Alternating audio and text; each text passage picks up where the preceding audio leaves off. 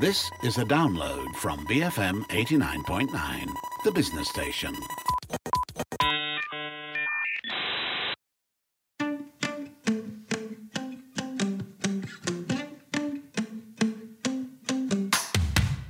This is Raise Your Game. I'm Christine Wong. I have Melanie Cook, Managing Director for the Asia-Pacific region of global learning provider Hyper Island, on the line to discuss how people and companies have adapted in these changing times and how learning may actually be the primary coping mechanism of the pandemic. Yes, my name is Melanie Cook. I have the privilege of joining people on their learning journey as they figure out how to transform in fast-changing world that we live in. Proud to say I'm half Malaysian, so even though my accent doesn't give it away, I'm a proud Sepak girl. I'm delighted to be here. Now, we'll be discussing quite a variety of topics today. Basically, we'll just be taking a look generally at how people have been adapting to the pandemic, essentially, which I know people have talked about, you know, till the cows have come home, essentially. But it's interesting to look at it from different points of view. So my first question that I do want to ask you, in terms of looking at how people have been coping and adapting, is how consumer or customer behavior has changed, because I think that's really important for businesses to be aware of. Absolutely.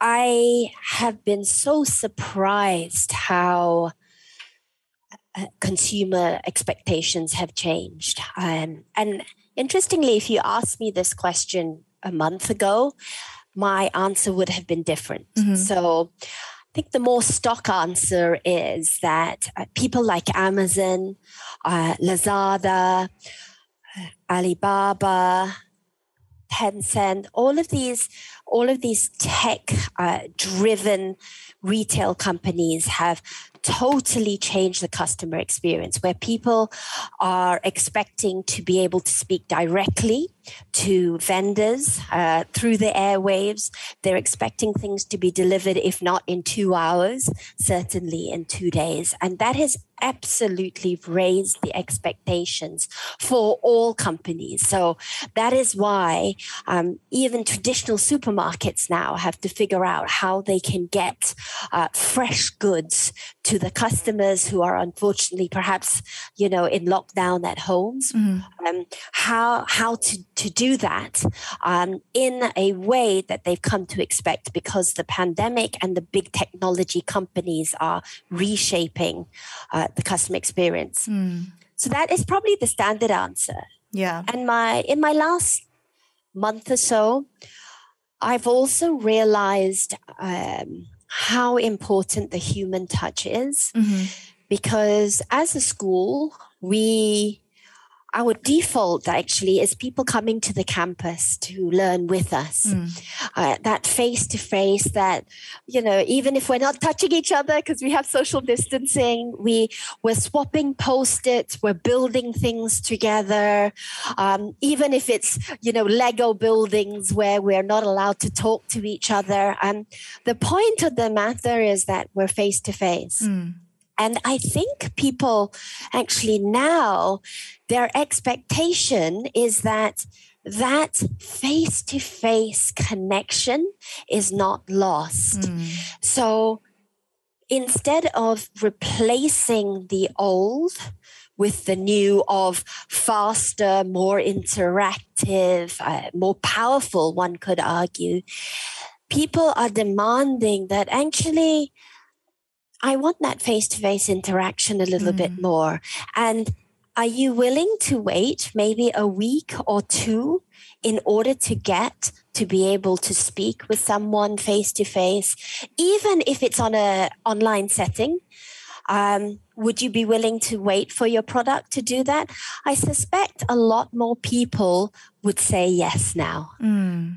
Like there's a sort of a fight between convenience and communication or connection, I guess, happening right now with consumers. I think so. Mm. You know, I really do think so. And consumers are expecting companies to, especially companies in service industries, to facilitate that. Mm. And that's actually really interesting, because that brings me to my next question, right? This need to hear directly from, you know, get in touch directly with companies and to have that channel to communicate with companies, I think also ties into the importance of authenticity. I think a lot more companies and brands are now starting to really pick up on the fact that consumers are getting a lot more, I guess, genre savvy is the only way that I can describe it, right? Yes, absolutely. It's a lot less easy to trick people. And that's a good thing, I would say, because it's also a lot easier to find out what people really want. Mm-hmm. So there are advantages and disadvantages to the business. Businesses that run with integrity and transparency with their customers will only benefit from getting more genre-savvy customers, right? Because customers know that actually, if I do end up rating a supplier on a marketplace, for example, it's only going to make the service that I get and others get around me even better, because you want the people with the higher ratings to be up there when you're searching for something new to buy. Mm. Yeah, absolutely. And I think, the reason why we're talking about this in relation to learning is because I think the pandemic has been an experience that's forced everyone to adapt and to learn new things about themselves and about their customers and about, what they want their companies to be like. And I think, that question of authenticity really ties into that, right? You have to really be aware of, what is your actual brand passion? Like, what is the goal and the purpose of your company nowadays? Because people will and can call you out on it when they feel that a company is not showing that side of themselves or necessarily delivering on what they've promised. That really does tie into this idea of learning, which we'll get to a little bit more later. I don't think we can talk about the pandemic without talking about digitalization as well. And you are someone who really believes in what is referred to as like a hybridized future. So tell me about that. Yeah. I hate to say anything is inevitable because you don't know anymore. Proven, as proven in the last 18 months, we just don't know what's inevitable. But in Hyper Island, we scenario plan, right? Mm-hmm. So we scenario plan, and one of the scenario planning that we have done is that people will continue to live in this hybrid world. And what does that mean? People will want, a little bit like the customer expectation question, people will want to be able to choose whether they interact with their colleagues, their co-workers, their leadership, their subordinates, whether they want to interact with them online or face-to-face. And wherever that might be, in the office, in co-working spaces, out there in the wild, in cafes, I think people will want to be able to interact in all sorts of different channels now, both physical and virtual. Now that changes organizational design. It changes employee experience. Because before, if you think about it, right, there was this unsaid rule that you're coming in at 9:30, right? Okay, you're coming in at 9:30, so you're going to stay till 6, right? Instead of leaving at 5:30, right? Mm-hmm. And there are all those untold rules. They're not necessarily bad rules, but the mind will subconsciously clock it. As managers, as co-workers, we used to measure people's performance with how much time they turn up in the office with, right? Mm. How do you now design an organization where you don't know when people are at the office? Mm-hmm. Do you count the number of hours they are on MS Teams or Slack or whatever communication channel that you use? Mm-hmm. Do you they're on at 9:00 at night. Oh, that's good then. Is it? Is it good? I'm not sure that it is. Mm-hmm. So the hybrid world where people expect companies to facilitate the the ability to meet online or offline, lead online or offline, bond online or offline, mm-hmm. play online or offline, buy online or offline, is very difficult. It's a difficult design to begin to create because you get a lot of duplication mm-hmm. with that. It's, again, those issues of convenience and communication, and they're coming up in the workplace as well, right? What is convenient for one person is also not convenient for another person. Someone who might find it more convenient to be more remote, you know, might be at odds with someone who thinks that being face-to-face is really important. And, you know, that requires so much of what we talked about, you know, and again, looking at what suits people the best and how you can make compromises and how you can communicate to each other and be clear about, you know, how you're going to move forward. And as you mentioned, I think this is such a turning point for a lot of companies where this will be the moment that will decide, you know, are they going to be the kind of company that moves with the times and is able to provide this sort of flexibility and is able to sort of understand that things are never going to be the way that they were before the pandemic? Or are they going to be a company that's going to, you know, stick to their guns and be like, well, you know what, this is the way that we've done it and we want to keep this consistent and we want to do this in a certain way. We think this works, so we're just going to go back to what we were doing before. I think this is a big point now for a lot of companies, I would say, in that frame. Would you say, Melanie, that people are taking more of an initiative to learn, you know, now that the pandemic has happened? I would say yes. Mm-hmm. I would say that initiative is taken by people whose organizations allow it mm-hmm. as well. So I think there needs to be a push and a pull factor in people's ability to adopt it. So I've just finished a really interesting session with a group of learners. There were actually, I think, 80 of us on the call. And a lot of the learners were speaking to their leaders and they were saying, I need permission from you to learn. And a lot of the leaders were saying, but I would never stop you learning because it's our company policy. Down from the CEO that everybody needs to move forward with the times, mm-hmm. move forward with our customers and our clients. So why would you think I would stop you from learning?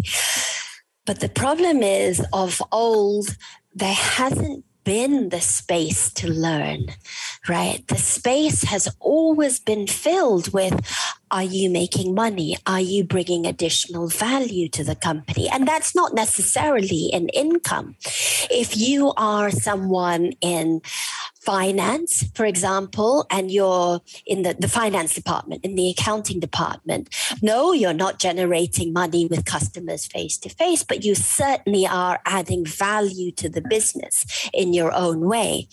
And in the past, 100% of your time, the 9 to 5:30 or the 8 to 8, depending where you worked, would be dedicated to your job.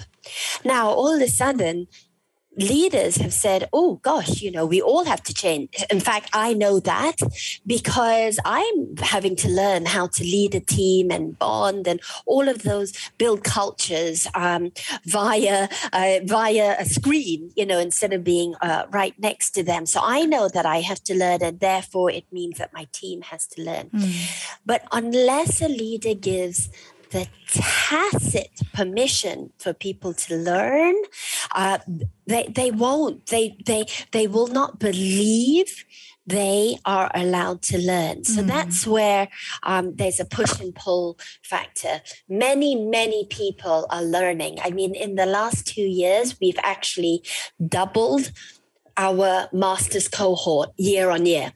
Right. So that is just showing that people are standing up and saying, right, I'm going to go on to a graduate education. Mm-hmm. Yeah. Mm-hmm. However, if companies and leaders do not facilitate the space to learn, then all of that potential and motivation will just dissipate away. Mm. Yeah, absolutely. I mean, that is such an important point. We are going to take a short break, but after that, I will continue speaking to Melanie Cook, Managing Director for the Asia Pacific region of global learning provider Hyper Island, about learning and adapting in the pandemic, and specifically how companies can support their employees in upskilling and learning as well. So do stay tuned to Raise Your Game here on BFM 89.9.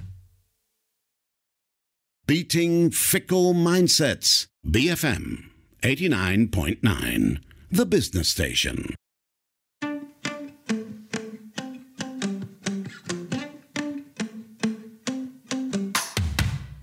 You're listening to Raise Your Game. I'm Christine Wong. I have Melanie Cook, Managing Director for the Asia Pacific region of global learning provider Hyper Island, online with me today. We've been discussing a number of topics, really, talking about consumer behavior, talking about authenticity, the hybridized future, and this all is in line with our main topic, which is basically how the pandemic has affected learning and the way that we've done that. So I think learning also throughout this pandemic is sort of one of the only things we've been able to control during the pandemic. I don't know about you, but I feel like when the world's been thrust into such an uncontrollable situation, learning and trying to find new things to better yourself in is sort of like a coping mechanism. What would you say about that? I would completely agree. I think people do, however, fall into two very different categories, unfortunately. Mm-hmm. I mean, of course, there's never black and white in mm-hmm. this world. You know, there's many, many shades of grey. I think people whose mental health have been less affected by the pandemic, they are in the growth mindset. Mm-hmm. So they're in the mindset that I don't know what I can do next. I don't know how to deal with this because we are now in a benchmarkless world. Mm. I've never had to onboard someone into the organization and not shake their hand. I mean, that is down to the brass tacks, right? We are now signing contracts, and we are getting newbies in, and they're saying, yes, I'm going to put my career into your company. And I can't shake their hand and say, thank you for coming to join us. Mm-hmm. I think people who are dealing with that sort of fundamental change mm-hmm. with a growth mindset, because their mental health allow them to approach it with a growth mindset, mm-hmm. Will find the space to learn. Right. Because they will have the questions that are innately in them. Okay, mm-hmm. so something like that. How do I onboard someone that I can't shake the hand of? Okay, well, let me go and look at some online facilitation courses, mm-hmm. for example. That could be a way of doing it. And they will be in a growth mindset. Unfortunately, there are people, and there has been an increase worldwide in reported cases of mental health disruption. Yeah. Across all ages, mm-hmm. Across industries. Some industries are affected more than others because, of course, some industries are far more unstable because of the pandemic mm-hmm. versus others. And unfortunately, those people can't find the space to learn mm-hmm. because they're busy trying to figure out how to survive. Yeah. And what I would say is really, really important is for co-workers, for leaders, for friends to family, to look out for those people and maybe reach out to them and say, hey, I know it's really difficult right now. Why don't we learn together how we can overcome this? Mm. And so you sort of hold their hand with your growth mindset mm-hmm. In their comfort zone, bring them slowly to learn with you. Mm-hmm. Absolutely. I mean, the power of community when it comes to learning, I think, is really, really important and can't ever be overstated. Now, you know, speaking about that, right, my last point that I want to touch on is the fact that companies do need to create that space for their employees to upskill, to learn new things, to improve themselves, right? So how can companies begin to do this? Well, you can. There are many, many versions of this, as we've talked about. So the first version is just giving permission, saying, hey, it's okay to take an hour a week to learn. You're allowed to. Pop it in your diary. The next step up might be, okay, your KPIs, one of your KPIs, your key performance indicators, is the number of hours you've learned, or the number of new concepts you have shared with your team. So that is using key performance indicators to measure the learning and how much you're paying it forward, right? The other thing you could do is, for example, bring on people like LinkedIn Learning, make it available to everyone. Bring on learning providers like us, Hyper Island, INSEAD, Harvard, all of these big universities are now available online, and they're not costly, right? So you can really reach out to your learners and share resources with them, as we talked about earlier. For me, however, the real way you can support learning in an organization is putting money where your mouth is. And I don't mean money just in terms of ringgit or dollars and cents. I actually mean it in terms of resourcing. So a lot of operating models you will see will say, okay, you have 1,000 ringgit. Set aside a year, 2,000, 5,000 for leaders. Set aside every year for you to use it as you will to improve your learning, right? You have 1,000 ringgit squirreled away for learning. And you say to all your employees, this is available, go on, do it. But your employee is working from 8 a.m. to 9 p.m, busy trying to keep their job or what they think is necessary to keep your job. It doesn't matter how much money the company has squirreled away. You have to change your operating model. So in Hyper Island, we have actually changed our operating model to inculcate learning time and innovation time. So what we have said is 65% of your time, of your week, of the working week is spent generating money for the core business. 20% of your time, so that's a day a week, you need to be innovating for the core business. And 10% of your time, which is one day every 2 weeks, you need to be doing something that you feel will develop you. And the way we track it is actually in timesheets. So we have a look at what people are doing, how they're innovating. We also have sharing sessions. So once a month, we share with each other what innovation has happened, what learning has happened. So it's really, really important to change both your operating model and your business model to really put your money where your mouth is, or your resourcing where your mouth is when it comes to learning. That is the ultimate way you can support learning. Absolutely. And I think another really important thing is also to ask your employees what they want to learn. I think, you may be surprised at your employees are actually eager and enthusiastic to learn. They just don't have the space or the resources, or they may not even know exactly what they want to learn, but they might, ask for guidance in that way, and that you can actually move aside and help them, right? Instead of, for example, you force everyone to go for a course that no one really wants to be at, and then that sort of defeats the purpose, right? So I think that's also another big factor is actually, again, going back to communication, talking to, getting down the ground and talking to the people in your company. I get totally.